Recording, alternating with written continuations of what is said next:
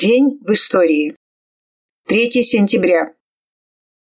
3 сентября 1866 года в Женеве открылся первый конгресс Первого интернационала, первой массовой международной организации пролетариата, основателями и руководителями которой были Карл Маркс и Фридрих Энгельс. 3 сентября 1906 года вышел первый номер большевистской нелегальной газеты «Пролетарий». 3 сентября 21 августа по старому стилю 1917 года генерал Корнилов сдает Ригу германским войскам. Германские войска занимают Ригу и угрожают Петрограду. 3 сентября 1918 года «Известия в ЦИК» опубликовали официальное сообщение о заговоре. Ликвидирован заговор, руководимый англо-французскими дипломатами во главе с начальником британской миссии Локартом, французским генеральным консулом Гренаром, французским генералом Лавернем и другими, направленный на организацию захвата при помощи подкупа частей советских войск Совета народных комиссаров и провозглашение военной диктатуры в Москве. Это так называемый заговор послов. 3 сентября 1919 года в деревне Новый Изборск ныне Печорского района Псковской области, буржуазными властями Эстонии были расстреляны 25 из 102 делегатов Первого съезда профсоюзов Эстонии. 76 ранее перешло к красным. Один бежал во время расстрела, включая председателя Центрального совета профсоюзов Аннуса и секретаря Хаммера.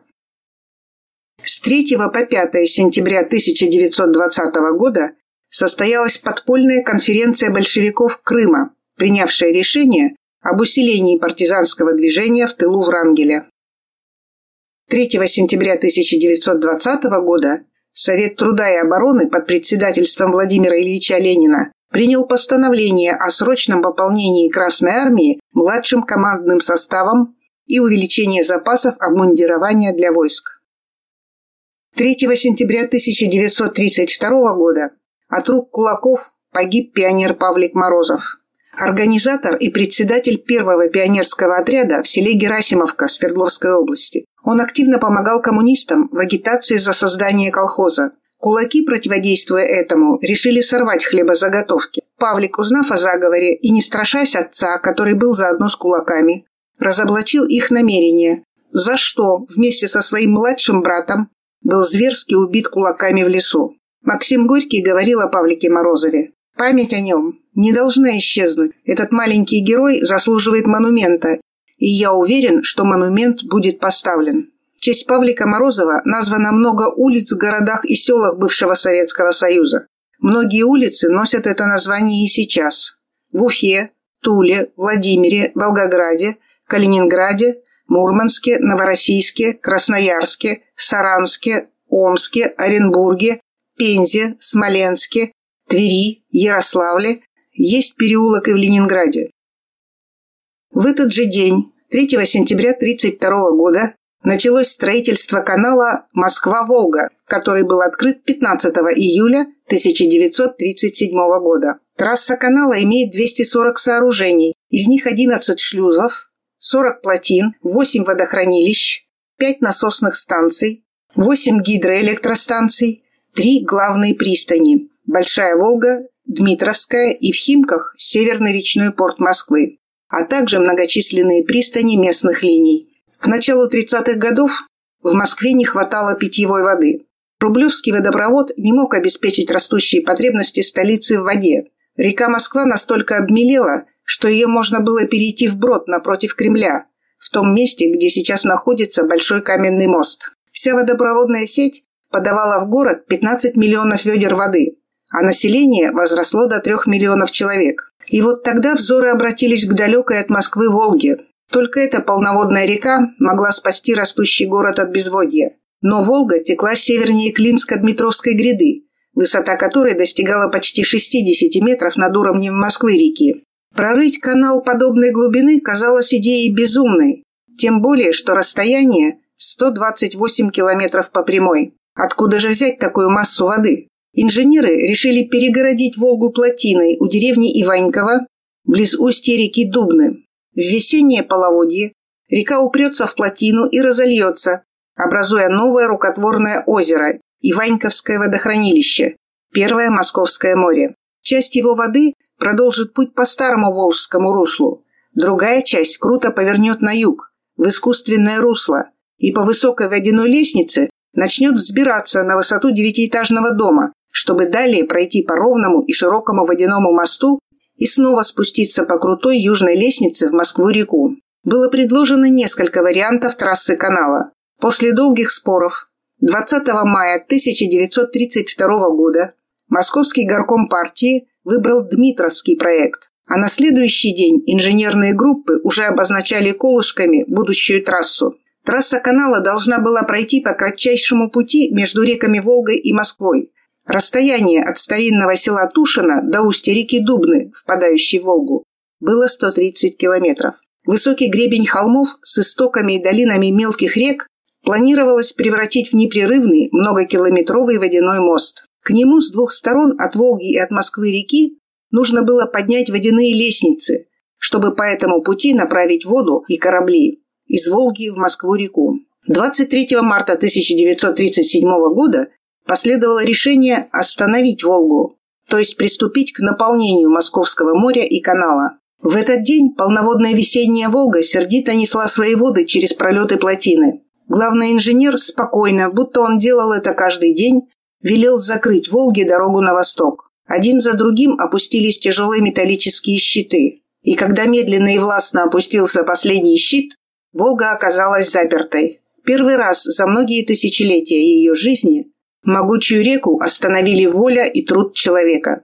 Через 13 дней главному инженеру доложили – Московское море полно. Тогда он отдал приказ открыть щиты бетонной плотины, чтобы пропустить на восток излишние волжские воды. Волга была окончательно покорена. Так Волга пришла в Москву. Уровень воды у Кремля поднялся почти на 3 метра. На строительство этого грандиозного сооружения у СССР даже на тогдашнем, отнюдь невысоком уровне механизации ушло 5 лет. С 1947 года канал носит современное название канала имени Москвы. 3 сентября 1933 года на основании постановления Совета труда и обороны СССР номер 733-108 СС образована спецгео. Главная задача предприятия – обеспечение командования Красной Армии военной геолого-географической информацией территорий возможного ведения боевых действий. В период 41-45 годов предприятием при штабах инженерных войск фронтов были созданы военно-геологические отряды – ВГО, которые в боевой обстановке решали задачи оценки проходимости местности, условий водоснабжения войск, преодоления водных преград, наличия месторождений местных строительных материалов и так далее. После окончания Великой Отечественной войны предприятию были поручены инженерно-геологические работы, связанные с восстановлением и развитием народного хозяйства, созданием атомной промышленности и развитием ракетной техники.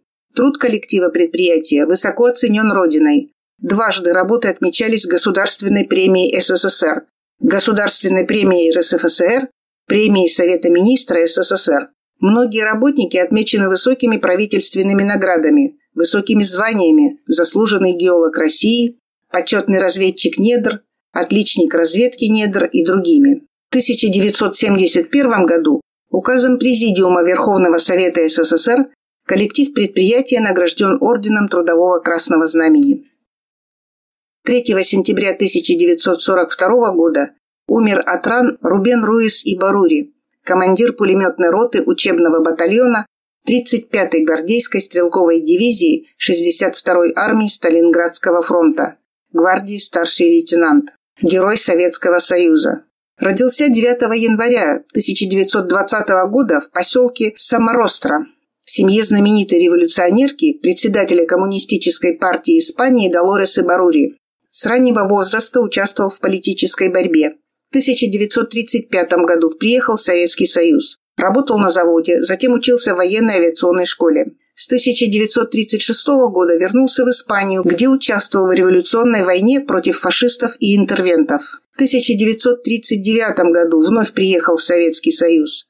Окончил военное училище имени Верховного Совета РСФСР.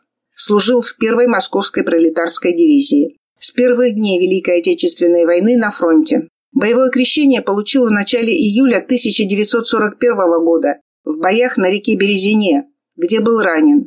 За и отвагу, проявленные в этих боях, был награжден Орденом Красного Знамени. Исключительную храбрость проявил в боях летом 1942 года под Сталинградом, командуя пулеметной ротой. В конце августа 1942 года сложилась тяжелая обстановка в районе станции Котлубань. Прорвавшиеся немецкие танки угрожали отрезать Сталинград от наших основных войск. Для ликвидации этой угрозы 23 августа 1942 года в район станции Котлубань был направлен передовой отряд 35-й гвардейской стрелковой дивизии, в состав которого входила пулеметная рота под командованием Ибарури. Отважными действиями передового отряда и мощным огнем пулеметной роты продвижение противника было остановлено. В этом бою погиб командир передового отряда. Рубен Ибарури принял командование на себя. Фашисты превосходящими силами продолжали непрерывные атаки. Только за одну ночь передовой отряд под командованием Ибарури отразил шесть атак противника. Врагу был нанесен большой урон. На поле боя фашисты оставили свыше сотни убитых солдат и офицеров. Были захвачены большие трофеи. В этом бою Рубен Ибарури был смертельно ранен и 3 сентября 1942 года умер. Похоронен на площади павших борцов в городе-герое Волгограде. За проявленный героизм в борьбе с немецко-фашистскими захватчиками славный сын испанского народа Ибарури Рубен Руис указом Президиума Верховного Совета СССР от 22 августа 1956 года посмертно удостоен звания Героя Советского Союза. Имя героя выбито на памятном знаке «Они были артековцами», установленном на территории Международного детского центра «Артек». Бывший всесоюзный пионерский лагерь ЦК ВЛКСМ «Артек», Республика Крым, Россия. 3 сентября 1943 года союзные войска высадились на юге Апеннинского полуострова. 3 сентября 1945 года – День Победы СССР над империалистической Японией. 3 сентября 1971 года было подписано четырехстороннее соглашение между СССР, США, Великобританией и Францией по Западному Берлину.